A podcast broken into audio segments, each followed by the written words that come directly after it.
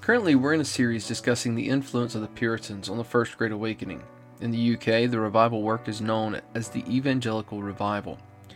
Now, eventually, we're going to be focusing on the great doctrines of our salvation that held up this era. If you're a longtime listener, Puritans and the Evangelical Revival are not new ideas to you. However, if you recently discovered the podcast, you may not be as familiar with them.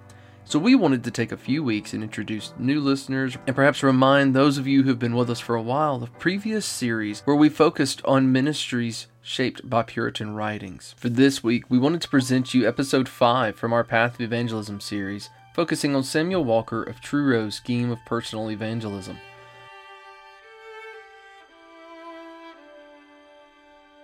Welcome to another episode of the Behold Your God podcast. I'm Matthew Robinson, Director of Media Gratiae, and I'm here again with Dr. John Snyder, the author and the host of the Behold Your God study series for Media Gratiae.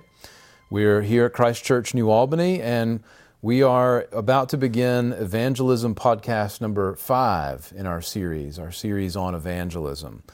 Um, we have so far seen the need and the role that conviction plays uh, in, the, in the proper evangelism of a soul. It's an emptying from the law. It's, it causes people to look away from themselves, to stop trusting in their own righteousness. And then last week we talked about the need to point them to Christ when that point has been reached. And the two things that we really focused on is Christ's ability to save and Christ's willingness to save.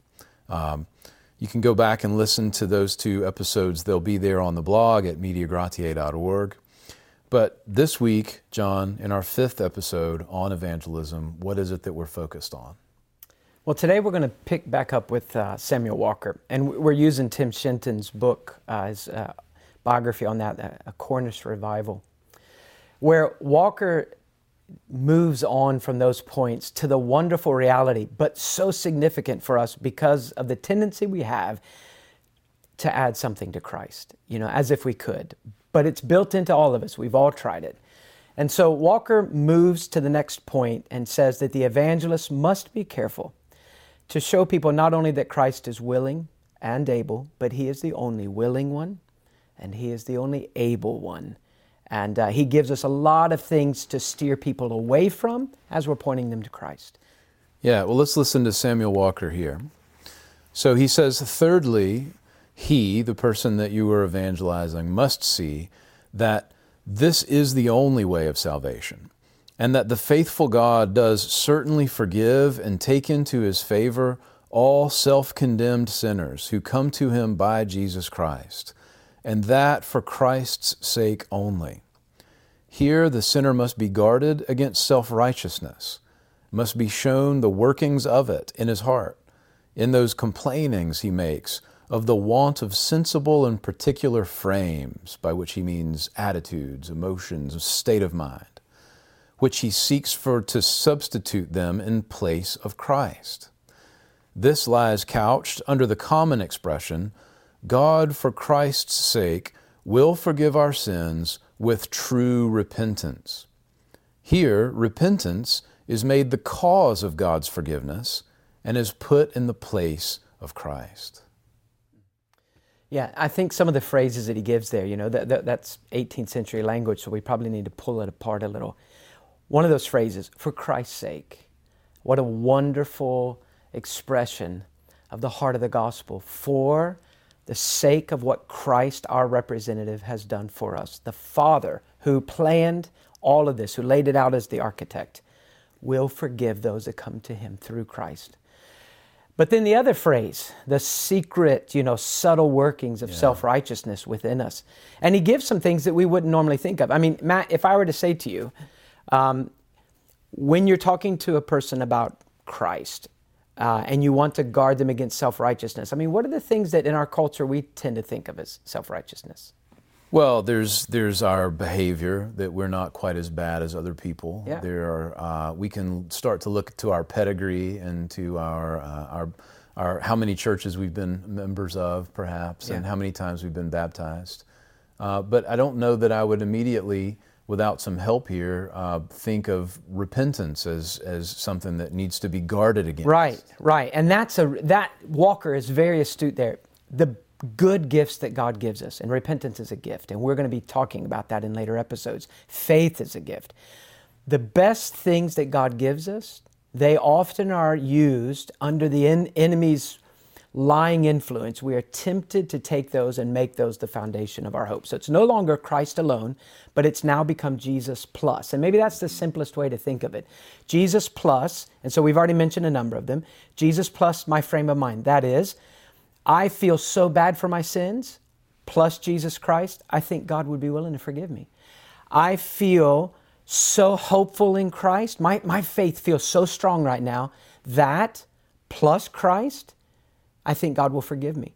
Um, you know, we can think of our experiences. Right. There are a lot of experiences that we might go through. Different people, different experiences. But generally, as God is bringing us from a kingdom of darkness to a kingdom of light, there are a lot of experiences. The experiences that happen during conviction, the experiences that fill our mind and heart when we very first start to understand the gospel. And those are so new to us and so precious that it's very tempting to make those the foundation of our hope. And you mentioned that what he mentioned there, that even faith and repentance could become, instead of the empty hands that reach out to the king and say, Is it true that you give men like me this free gift? Could you love a man like me? And, uh, you know, instead of that being the case, we look at repentance and faith and say, You know what?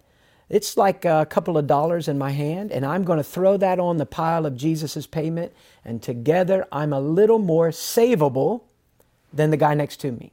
And so those are all things we have to guard against. Yeah, and, and that's it's striking, and it's something that we really have to get hold of. That uh, even these good religious things, even what we've talked about already, our conviction, which would sort of go under the the category of experiences. Right. Have I been convicted enough to come to Christ? Uh, maybe, or maybe the fact that man, I have been really convicted. Maybe that's a little righteousness, a little spiritual money that I can use to come to Christ with. Even those things in order for us to come, and I love that picture that you used with empty hands to Christ, we even have to lay those things down. Uh, but the ultimate, the ultimate is to, to is self emptiness. Uh, we have to lay down whatever's in our hands, if that's sin or if that's evil. Um, it, sorry, if that's sin or if that's good things, good things that are even gifts from God. Right, right. Yeah, uh, so again, Philippians 3, Paul counts everything as loss. And Paul does not give in that list his, his most shameful sins. He gives a list of his most earnest religion and said it was all worthless because it was all a substitute for Christ. One of the things in our culture that we encounter a lot is uh, people who are trusting in a sinner's prayer. They're trusting in a prayer that they've prayed. Um, uh, speak to that. If we think about the sinner's prayer, and I think this is a very important thing for a couple of reasons. One, because the sinner's prayer can be mishandled in such a way that it, it is really no better than a, than a self righteous act. Um, and we can spot that when a person does this. When, when you say to them, Are you a believer? Are you right with God? And they go, Oh, no, I'm right with God. Don't you worry about me, buddy. You know, you go talk to that guy over there, just leave me alone. Well, how do you know you're right with God? And then the next thing that comes out is, I did, and that's self righteousness. Right. So I did, well, what did you do? I said a sinner's prayer. I said the sinner's prayer the preacher told me to pray. I mean, I even repeated the words. Well, other than the fact that that prayer isn't found in Scripture, um, the, the problem is not that that prayer isn't found in Scripture primarily, in my opinion. It's the fact that you've put a prayer in a wrong place. A prayer is the cry of a needy man to a willing and, and, and able God. But that, that cry does not earn the beggar the king's attention. The cry of a man in, on death row because he's murdered does not earn the judge's mercy. Um, and we've got to quit thinking that that's a work we're doing. Like, okay, I can't, joining a church doesn't make you a Christian. And, uh, and quitting doing the bad things I've been doing doesn't make me a Christian. But if I say this magical prayer, it makes me a Christian. So that's a big problem. Right. There's another problem, though, and I'm glad that we're able to talk about it now because, in reaction against the wrongness of that, some people have almost discarded the idea of crying out to the Lord. Right. They say, well, you know, this whole thing of conversion, I was lost, but now I see, that's that evangelical idea is not really biblical. No, you're just born, maybe you're born in a Christian home and you kind of grow up in the atmosphere of good teaching and and you know, you just kind of you're kind of a in a sense, you're almost kind of a Christian because you're born in that atmosphere and you just blossom. And unless you become a raging heretic, it's pretty hard to get out of that. Um, so we don't want to do that. We don't want to throw the true nature of conversion out just because we realize the danger of a, of a, of a careless dealing with it. Yeah, yeah. We see a sinner's prayer in the scriptures when, when Christ gives the account uh, of the two men who went down to the temple to pray. And so there's a sinner who has come to an end of himself, beats his breast, can't even manage to look up toward heaven, but he cries out, Lord, have mercy on me, a sinner. Now, that man went down to his house justified, but it's not because he put his faith in the prayer that he prayed. He didn't right. know he was praying a sinner's prayer. He was casting himself completely and fully on the Lord. Yeah, and we find that repeated so often through Scripture. Every time you find the needy man, the needy woman in Scripture, come to feel the weight of the shame and guilt of their sin, you cannot prevent a sinner's prayer. I mean, Peter is in the middle of the Pentecost sermon and he gets interrupted. You know, he could have said, Wait now, like, I'm on point three. And they stop him and say, Then what must we do? You know, what about us? We just killed the Messiah. The, the Philippian jailer, what must I do to be saved? You know, um, it's almost as if when God brings a sinner to that point, the cry erupts. It's wrung from the heart by the pain of sin and the matching hope of the gospel. And the Holy Spirit has brought both of those to bear, and He produces in us the cry. And the Father hears it every time. But no one in Scripture says, Did you hear what I just said? That made me right with God. Yeah. You know. Well, let me try to get this second quote in from, uh, from Walker before our break, because there are other good things that we don't need to substitute in the place for Christ. So Walker says, at this point, at this point in your evangelistic effort with this person, at this point, uh, cooperating with the work of God in the soul, the person to be instructed must not try to understand the precise nature of justifying faith in case he is perplexed with notions or tempted to speculate. Nor is it important for him to know the time he first believed, though the instructor should be clear that it is such a persuasion of Christ's sufficiency as determines the heart to rest wholly upon Him, should separate in his own idea of it faith from feeling, faith from sight, faith from the fruits and proofs of it. Now, we'll be untangling that a pretty good bit when we come back from this break. But it's a good thing to point out that there, there are a couple things in there. So, what are we going to what are we gonna bring out from that? Yeah, so doctrine, clear, clarity about doctrine, and clarity in the way we understand what God's been doing on the inside of us must not become a distraction or a cause of delay for the sinner to embrace Christ. Well, we'll take a quick break and we'll come right back and we'll dig more into that. One of the things that we love about attending conferences is when people drop by our booth and they tell us about how one of our studies or our films has helped or influenced them, their church, their family, their small groups. Eventually, we started asking if they would let us record their stories so that we could share them with you. This is Chris and we talked to him at the G3 conference about rethinking God biblically.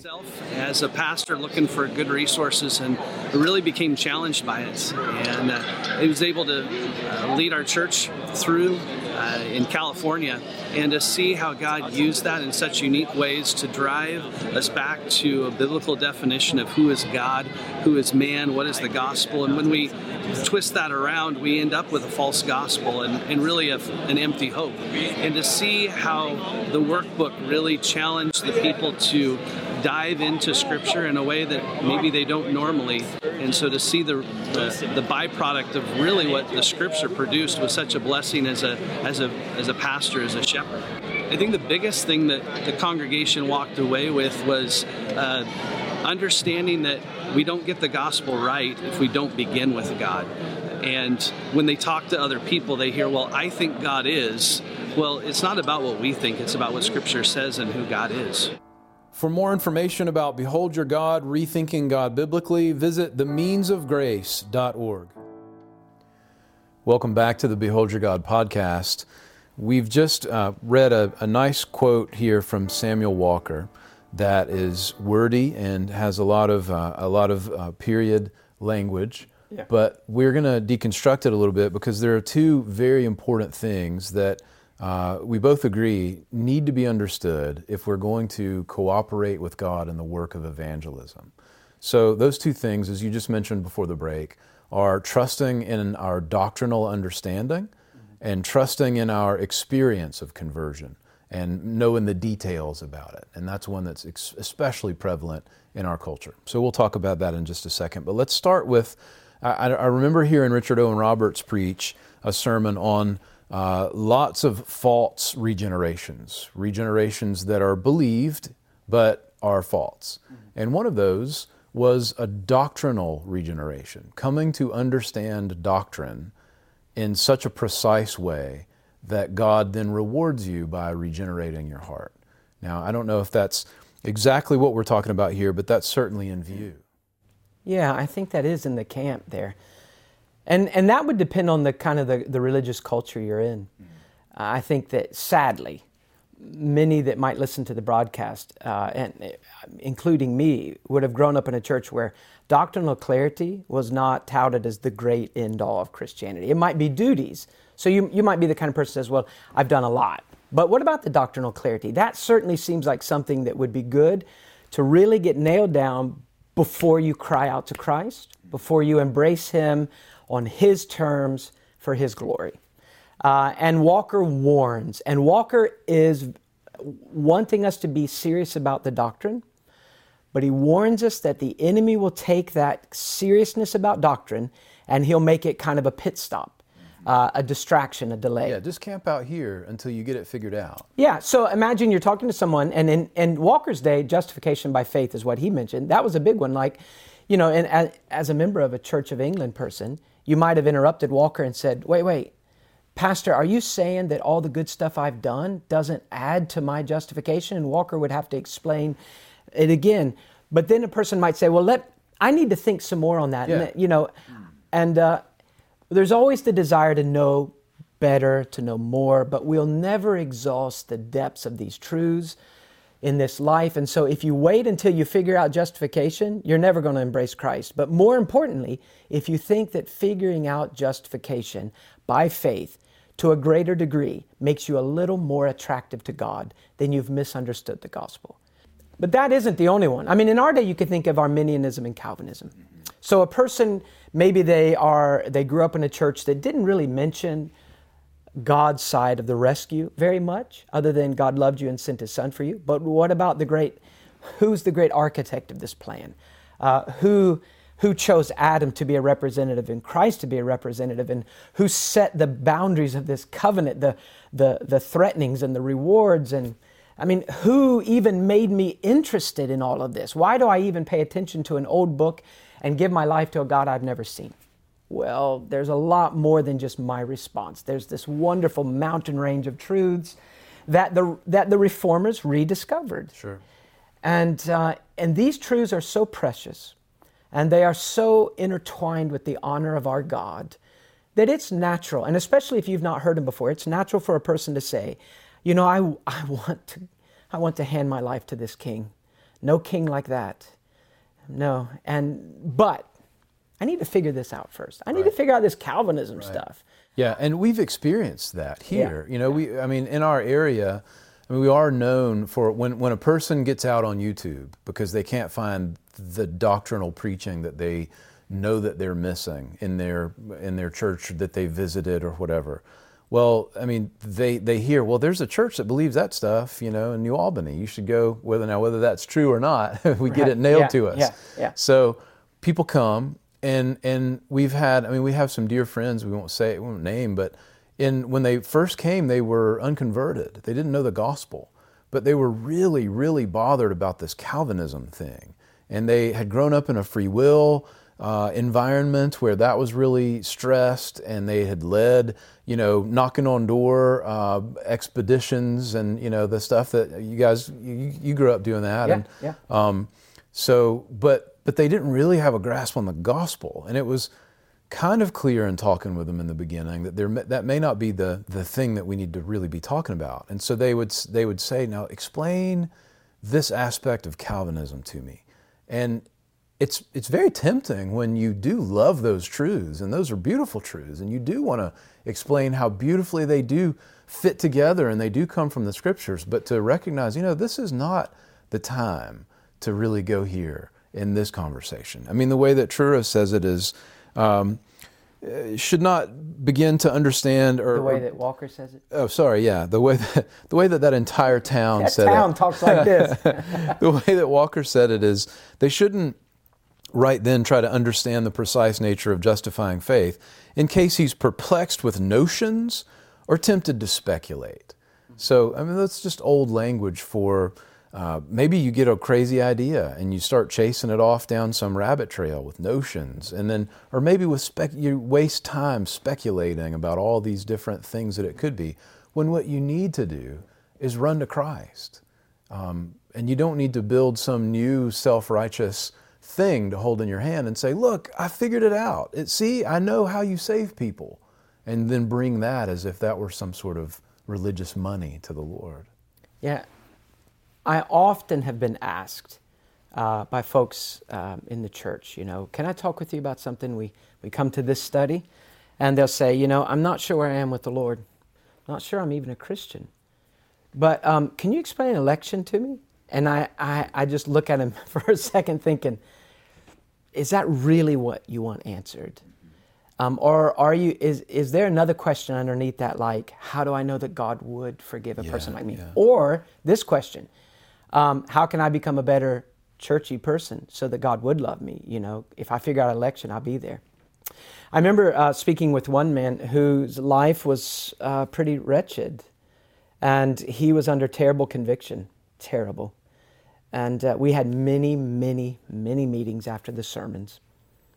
And there was, a, there was a slow but wonderful process of the Lord bringing him to him. But the conviction process was a long time. And this guy knew theology. That wasn't the problem. His head was big, the heart was all for him. So he would say things like this to me, in, in a sense. He would say, Well, look, I know I've been a rotten guy, or I know I've ruined my life, or I know I've wasted my life, or I know I'm not a Christian. He'd say, But at least, at least I'm not an Arminian. And I would say to him, You are so self righteous. You think that you're a special kind of Christian. You're a special kind of lost person. You're a lost person who at least knows that that group over there isn't reading their Bible well enough. Or he would say, Well, at least I don't trust in some sinner's prayer. I mean, I know better than that. And I would say, So you think you're in a special category. You're a lost man, but you're not just the average hopeless lost man. You're a lost man that's got some pretty good ideas.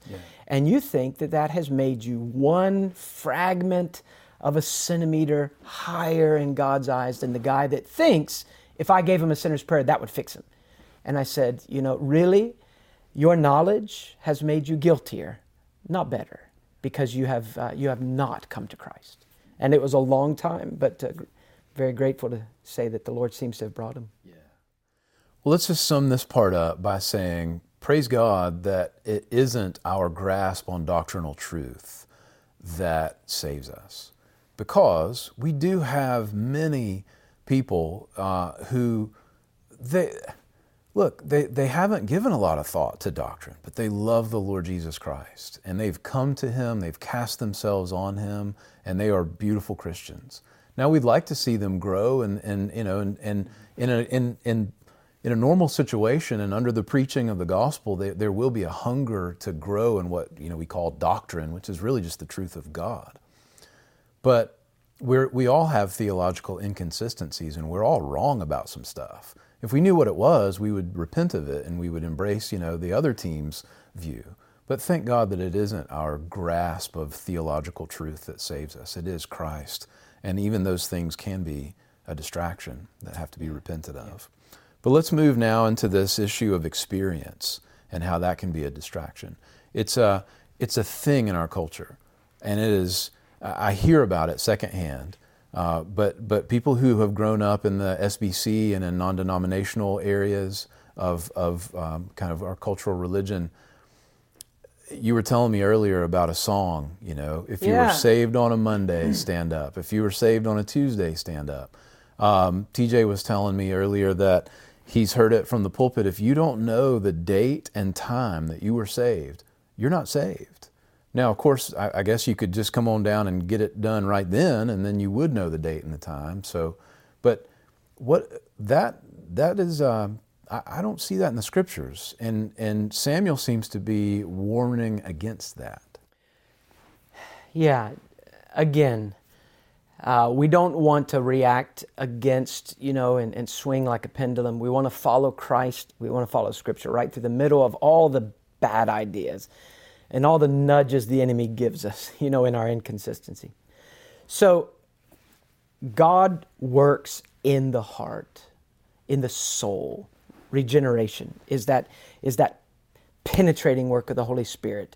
And that's why the thoughts and the desires and the choices change. He doesn't, you know, he doesn't uh, he doesn't start by just giving us a bunch of facts and giving us a bunch of rules, and eventually all of that works itself down into the into the core of my being, and and it actually somehow cleanses that. But actually, no, there's a new nature, a new birth, and that affects. But because of that being so wonderful and true and real, I think the enemy really has attacked that.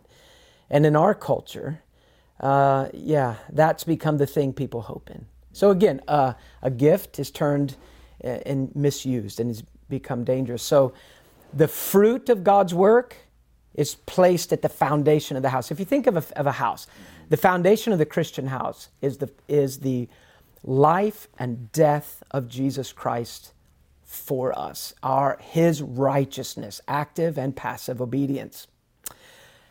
And the walls that are built on that, that that's what comes out of it. So faith and repentance, and the walls start to get covered covered in paint and pictures, and that's the acts of love and submission and the deeds of righteousness that flow from a new life. But if you took a, a picture frame off the wall and you said, you know, I think we're gonna we're gonna build another house right next to this. Here's what we're going to do though. We're going to take all the pictures and all the books and decorations out of this room. We're going to put it as the foundation. We're going to build a house on on picture frames, you know. It would be a terrible idea. So experiences are good. We appreciate it when God gives them to us and they're legitimate expressions of God's work. But they are never given to us as the source of our righteousness. And so trying to pinpoint the day and time is probably a sign that you think if I could know exactly when an experience happened, that experience is my righteousness. So I've got to make sure I've got that. But but you know, on the other hand, people that say to me, and many people have said this, well, I've just always been a Christian. Right. Well, I, I never am concerned really that they know the day and time. But I think as the Lord grows them, they will be able to look back and say, Look, I can't give you the day and time. But I know this. At this point in my life, I lived for me.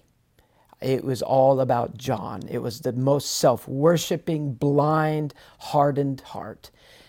And in this period of my life, God did something. And now, even though I'm still pretty disappointing in my eyes, I have been brought from darkness to light. And I'm not where I was before. Yeah, we don't want to deny that regeneration is a thing because that we've lost it in our culture. We've lost it uh, even in even in Reformed culture. I, I don't mean just in the you know in the sort of cultural religion of the Mid South. Um, you can know the truths about it and never see it happen, and just stop looking for it. So we don't want to uh, deny that a man must be born again. But when we, uh, I think one of the reasons that Samuel Walker is warning against this as a um, as a potential distraction, and this is one of the most helpful things I actually have learned from you in guiding people and, and counseling with people. When people say, you know, when I look back, I don't know if I was saved when I was eight, you know, and I walked the aisle. I don't know. There was a period in, in high school when I got really serious. I don't know if that was maybe when I got saved. But now, you know, I'm, I'm 20, I'm 30, I'm, I'm just, you know, I'm, I'm living the Christian life. I'm here, I'm, I'm growing so much, I'm sitting under this ministry and the Word. I don't know if maybe I'm just now saved. And the advice that I give them is look, don't, maybe the Lord will make that clear to you at some point, but don't bother yourself with that question right now. Ask yourself this question because this question is all that matters. Who is Christ to you? Is he precious? Is he precious now? And if so, well, then you can be adequately uh, comforted that you've come to know him and that this work has taken place. And so don't, don't waste time wondering about the time and the date. Just ask yourself is there a reality? Have I come to a person? We don't come to a set of doctrines. We don't come to a time and a date or something written in the back of our Bible. We don't come to a prayer. We come to a person. And do we know him and love him? Are we walking with him? I think that's what we have to sum this up with because we've run out of time. Yeah, yeah.